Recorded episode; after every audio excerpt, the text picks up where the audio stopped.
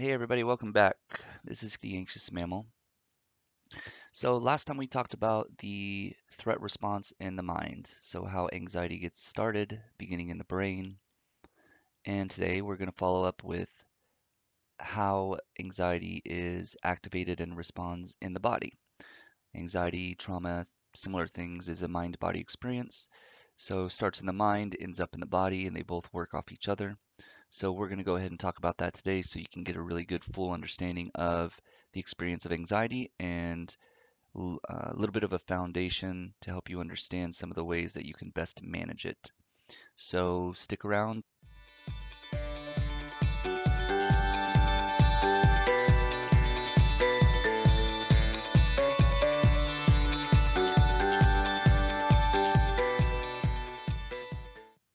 Okay, so we're not going to go over everything from the first one because that's all available in the last episode. So you can just listen to episode two, and that'll talk about the beginning of anxiety in the mind. But just real quickly, in the limbic system, you have the amygdala, and its basic and only job is actually to scan information to determine is it a threat or not. And if it determines it's a threat, it triggers the hypothalamus and some other parts of the brain to release various chemicals, hormones, and these are the beginning of anxiety. This information travels down the brainstem and into the body. So what happens is the body's flooded with various chemicals and hormones. Adrenaline, cortisol, noradrenaline, norepinephrine. And one of the issues with these is that they're catabolic, which means that they can break down the muscle tissue in the body. So long durations of stress, anxiety, those are not good for the body physically because they deteriorate muscle mass and they can also just break down other parts of the body. So that's why the more stressed somebody is, they usually will have a shorter lifespan overall. Adrenaline is released by the adrenal glands, and this is to heighten our abilities and speed up our survival functions. So adrenaline is basically something that gets us as close to being a superhero as we can. So you hear those crazy stories, you know, about the mom lifting the car up to pull the kid out, and that's because of adrenaline. It maximizes our abilities as a human being. Cortisol is also released. This is a steroid and it helps maintain blood pressure and fluid balance in the body. And what happens is this is a little more advanced than you even need to really know, but just so you're aware of it. Basically, the amygdala triggers the hypothalamus. The hypothalamus releases a hormone called CRH. This triggers the pituitary gland to release the hormone ACTH, and this triggers cortisol release.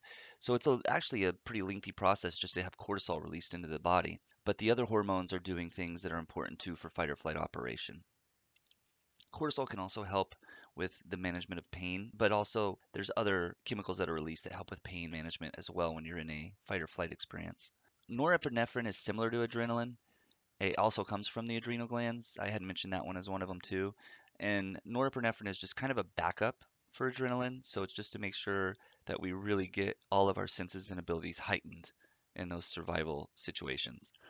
Now, this all happens during a perceived threat also. So if there's I always use the same analogy, but if there's a lion in front of you, this all happens.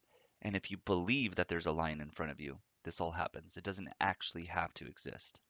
So next, a lot of the operations shut down because blood, resources, energy, it's all redirected to vital operations for survival. So the blood flow to the stomach, the sexual organs, those kinds of things, it's all redirected to more vital operations like muscles and things because you don't need to worry about digesting food or you know having sex any of that stuff when you're in fight or flight mode that's not important. And this is why a lot of people with anxiety can experience stomach issues gerd ulcers and also erectile dysfunction. They can have issues with their libido and with their sexual performance and it's actually anxiety based it's because there's not enough blood flow getting to that area due to the anxiety that they're experiencing. When you have repeated regular exposure to anxiety another issue that's body based, it greatly increases the chances of developing heart disease, obesity, mental illness, diabetes. It impacts your sleep, your mental clarity, energy levels during the day. I mean, it just eradicates so many operations that are vital to daily operation. And, and it's because the nervous system goes into battle mode. That's basically what's going on. It's in battle stations mode, which means it's all about survival. And so it's just pumping your body full of these chemicals that help you survive, but they're only meant for short bursts. I like to share a quick little analogy with people when I work with them. Terribly, horribly awesome movie, Fast and Furious. Well, the first one, then they got really, really ridiculous. But, anyways, in that movie, they're racing in the beginning, and I think it's Ludacris who uh, hits the NOS and jumps the bridge gap. That's kind of what anxiety fight or flight mode is. Your body's basically dumping NOS into your, your system. And that's okay for short bursts, but if you keep dumping that into the engine, the engine's going to blow. And that's the same with your body. If you keep pumping all this stuff into your body for long periods of time, you're breaking down your body. That So the mileage is going to be a lot lower in your body. You're going to run out of, you know, from wear and tear, you're going to run out of time quicker. So that's why it's so important to manage anxiety and stress. So let's talk about exactly what happens in the body when you do experience anxiety. Cognition can become very difficult. You can feel a lot of pressure in the head or even get headaches. This has a lot to do with blood flow increasing. You're getting a lot of blood redirected to the brain. Your heart begins to pump really fast, pumps harder. This is for a couple reasons. One is because, partly because the adrenaline is speeding it up. Also, your heart is working very hard to redirect blood as quickly as possible from non-vital organs and operations to muscles for explosive energy for fight or flight and other vital parts of the body for survival. Also, your blood vessels constrict, so they get smaller. That means your heart's essentially having to push blood through smaller tunnels, so that's going to increase how much effort it has to also put out. Your digestive system halts, and this is because the blood from the digestive system is redirected to more vital operations. So you stop digesting food. Again, this is why a lot of people with anxiety tend to have stomach issues your vision, your focus, you get tunnel vision. So your peripherals basically get ignored. And this is because, uh, as a survival instinct, we are targeting what's in front of us, the threat in front of us. So that lion. So we're not worried about everything else in the environment. We're worried about the threat that's right in front of us immediately. Your muscles become tense, sore, warm. They can become heated because of the blood flow change. You can also feel cold in some of your extremities, especially. And this is because you have rapid blood redirection. So the temperature change can be feel drastic in the hands once the blood is moved so quickly. Muscles become tense because they're getting loaded with energy, oxygen, blood, all that good stuff for explosive energy, right? For fight or flight. Your lungs start to work harder, faster. Your breath is more shallow. This is because your body's trying to pull in oxygen desperately as fast as possible because oxygen is the fuel to move the blood throughout the body and to energize the muscles in the body for explosive energy to fight or flight. So all these things that you experience that feel very, very uncomfortable, they're actually supposed to happen. They make sense if there's actually a lion in front of you or a person with a gun. But if you go out to your car and your car doesn't start and you're going to be late for work and you're afraid you're going to get fired, that's not a threat to your life. It's a threat to your social life. I get that it'll make your life difficult, but it's not going to kill you physically. It's not going to make you die. So having your heart pump harder, your digestive system stop, tunnel vision, sore muscles, lungs breathing harder, those actually are counterintuitive to what you need in that moment.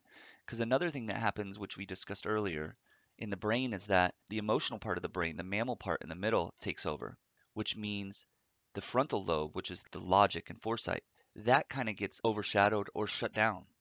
So your logic is very weak in a moment of anxiety. So it's hard for you to think of a logical way to deal with the situation you're in. Like thinking like, okay, I need to call, who can I call? I'll call a friend or I'm going to call my boss and let them know, at least they know I'm going to be late. I'm going to call an Uber or Lyft or taxi.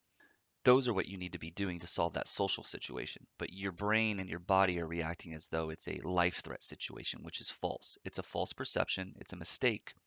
It's something that we have to correct actively as human beings because we have evolved as social creatures. The issues that we face in society can be confusing to our brain and conflict with our evolutionary drive to survive as mammals, basic creatures. So I want to visit something here briefly, and, and I'll probably do an, uh, another podcast on this particular topic, but I do want to mention the vagus nerve because it is very heavily involved, if not the main operation in the fight or flight response when we're talking about the calming experience, okay, bringing you back down, regulating your body back down to normal breathing, normal heart rate, etc.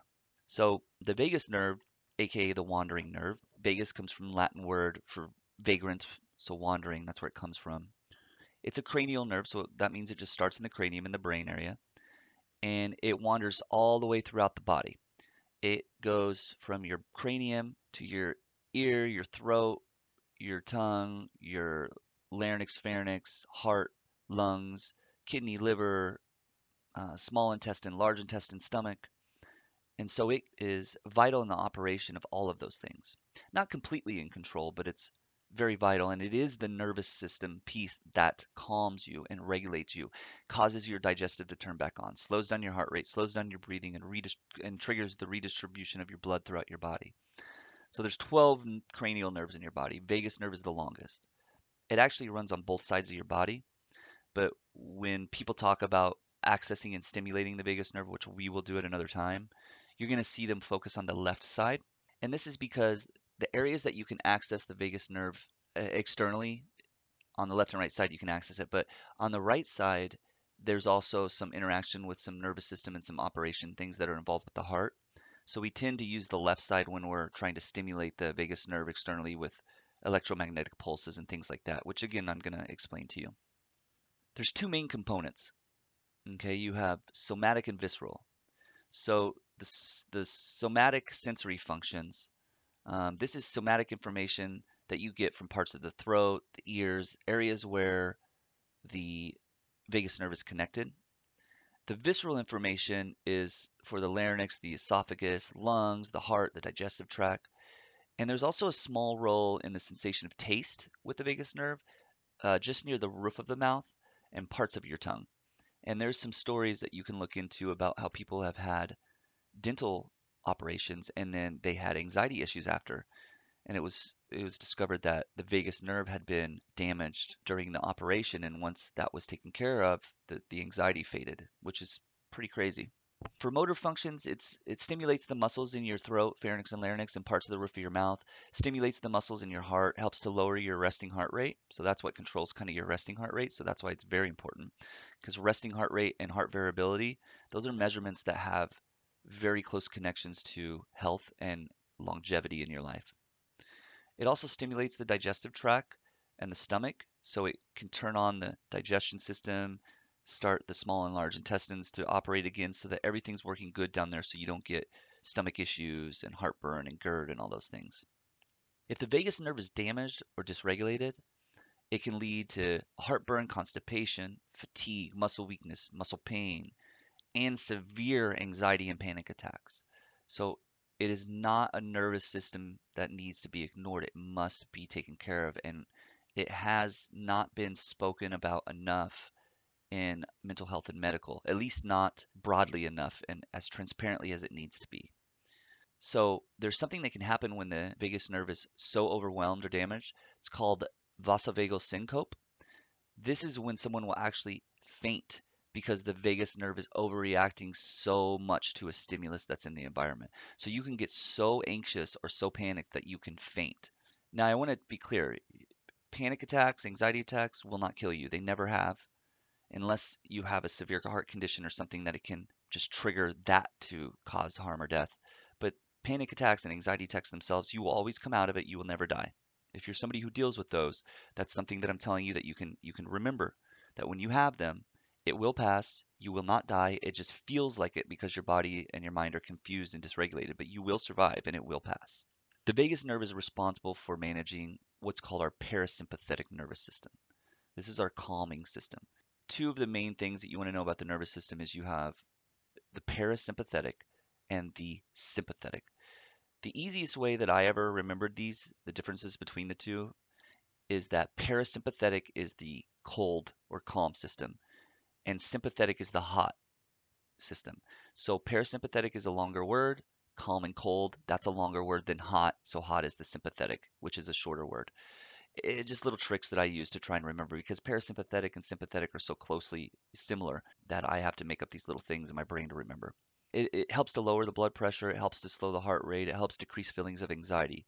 So activating the parasympathetic nervous system or the vagus nerve, which you can do through numerous techniques, and we will talk about those probably in a, in a, in a separate podcast where I will talk about these different techniques to manage anxiety, where the whole thing will be about techniques.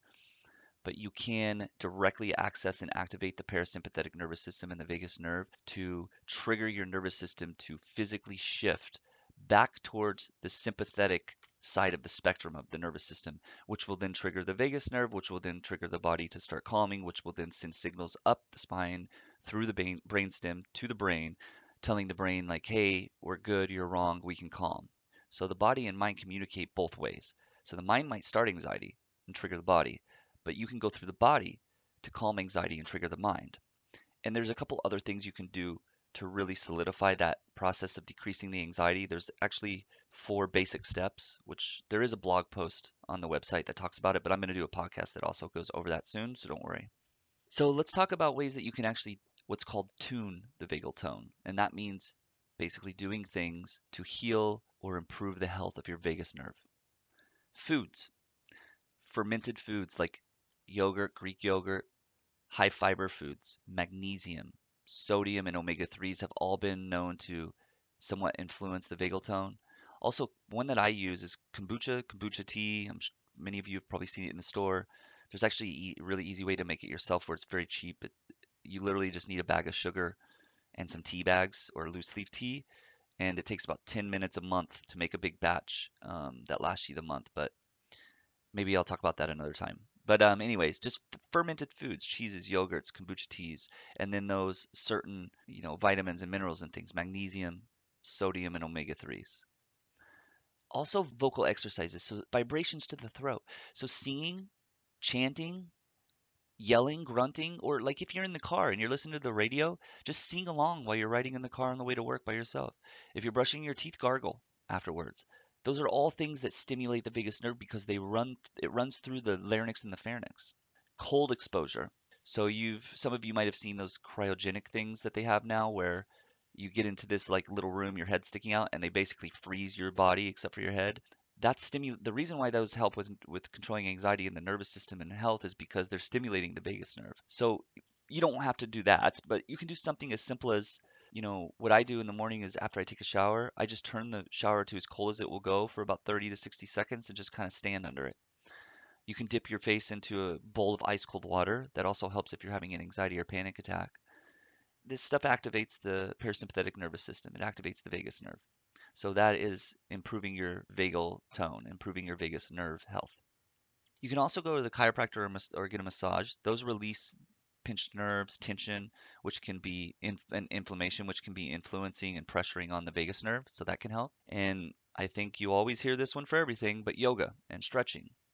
Yoga and stretching opens the body. It decreases tension. And if it's something you believe in, which I do because it's it's a thing and there's actually evidence, but energy flow, chi, um, I think yoga is also a great way for anxiety because you practice holding uncomfortable positions while focusing on continuing to remain and breathe calm. So it teaches you to remain and breathe calm in difficult situations in your life. So yoga is not just about exercise and stretching. Yoga is supposed to have this component of mindfulness and seeing that you can deal with difficult situations yet remain calm. So with the vagus nerve, there's something called the polyvagal theory. And what this talks about, I'm not going to go into this in detail here. We'll probably do a podcast on that separately another time. But there's three main concepts here that I want to talk about with the polyvagal theory. And this is first, there's co regulation. This is a biological imperative. So, our autonomic nervous system is always searching for signs of safety or danger.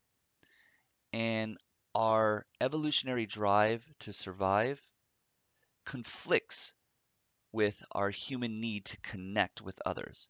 When you interact with another human being in a way that you find interesting or physically, that's the only way that you can trigger your body to release oxytocin. Oxytocin is that thing that kind of gives you the warm and fuzzy feeling. There's no other way to trigger it except for interaction with other humans. So, I mean, that was put into our system to make us go after, seek, connect, social connection. But our evolutionary drive tells us to avoid and fear things that we do not know, like strangers. So you can see the, the conflict there of he's a stranger, I need to stay away from him, but I also want to talk to him. And so there's this conflict that happens in us. That's that co regulation. If we can co regulate those two needs, then we can seek new possibilities, new connections with people. If we can't, we increase our reactivity to those people, our negative habits of isolation and avoidance. The next concept is neuroception. And so this is what's known as detection without awareness. So the autonomic nervous system can actually take in information, our body, without the brain. We can have our autonomic nervous system have this sense of, am I safe or am I in danger? This is what most people would think of as the gut feeling. Like, I just have this gut feeling. That's a real thing. You have neuroception. Your body is telling you before your mind even knows that there is something going on that may be off or worrisome. The last thing is just the last concept of the polyvagal theory I want to mention is just discussing the hierarchy. So there's predictable response pathways that we experience in anxiety. So polyvagal theory believes that we have the ventral vagal system, which is the part of the parasympathetic nervous system. Remember, parasympathetic is the longer word, so that's our cold or calm system. So the ventral vagal system, when activated, this is where we feel safety. Social connection is available. Our body and mind are balanced and regulated. Then if we're stimulated, we move into the sympathetic nervous system. So remember, that's the shorter, so that's the hot system. And this is where fight or flight is activated. Now, one thing that's not talked about a lot that people don't hear, they hear about fight or flight, and, eh, but they don't get to get too much information about the freeze response because it's actually fight, flight, or fight, flight, or freeze. So what happens is if you get past fight or flight, where your body and your mind believes I can't escape and I can't fight this off, you move all the way back over into the parasympathetic nervous system, calm system. But the problem is, it be, there's something called the dorsal vagal, so it becomes so overactive that the hindbrain, the amphibian brain, triggers an evolutionary survival response of freeze or play dead. This is to conserve energy and to provide an opportunity of escape. So if you see the coyote carrying the bunny and the bunny's hanging limp, the bunny may still be alive and it's playing dead as the freeze response because the basic part of the brain triggered that as a survival last ditch effort. So, but and the reason why is the coyote might place the rabbit down and then that gives the rabbit a chance it can jump up, shake it off and run away. So it's the very last chance that we have at survival and it's just a basic evolutionary response that's in our hindbrain. So you go from the ventral vagal where you're calm to the sympathetic nervous system where you're fight or flight. And if you get over responsive where you can't fight or flight, you go back over to the parasympathetic nervous system to the dorsal vagal and you are in the freeze play dead response. And this is a concept of human versus animal. We are mammals, human um, animals, mammals, and we're humans, social creatures. And there's a conflict between the need for social connection and the need to avoid unknown danger and that is one of the biggest drives for anxiety across the board for our humanity. So, if you want to learn more about polyvagal theory, you want to look at Stephen Porges, um, P O R G E S. His son also has a TED talk. I forget what it's called, but um, I forgot his son's name, but it's Porges as well. But you can just look up Porges on TED Talk and look up polyvagal, which is P O L Y V A G A L. So polyvagal theory is the one that discusses that. And then the other book that I used for this uh, specific podcast, which I use in every one probably, is Bessel van der Kolk, K O L K. And he has a book called The Body Keeps the Score. And it is kind of one of the seminal books of trauma um, in, in our modern times and modern understanding. All right, so my usual, if you have any questions, comments, concerns, or want to swear at me, then go to www.theanxiousmammal.com. You can look under About Me, and there is a contact section there where you can write whatever your heart desires, and I will respond. Um, any questions, any comments, any feedbacks. If I said something that you think is BS, then please tell me, call me out because I need to know. Um, I don't want to, you know, disseminate incorrect information. So let me know if I made a mistake. Let me know if you have any questions, if you need some clarity and I hope you join us for episode four next time. I do not know what it will be about, but I promise I will make it interesting. So hopefully I will. Uh, I, I would say see you guys there, but I won't see you. But hope hopefully you will hear me there. Talk to you later.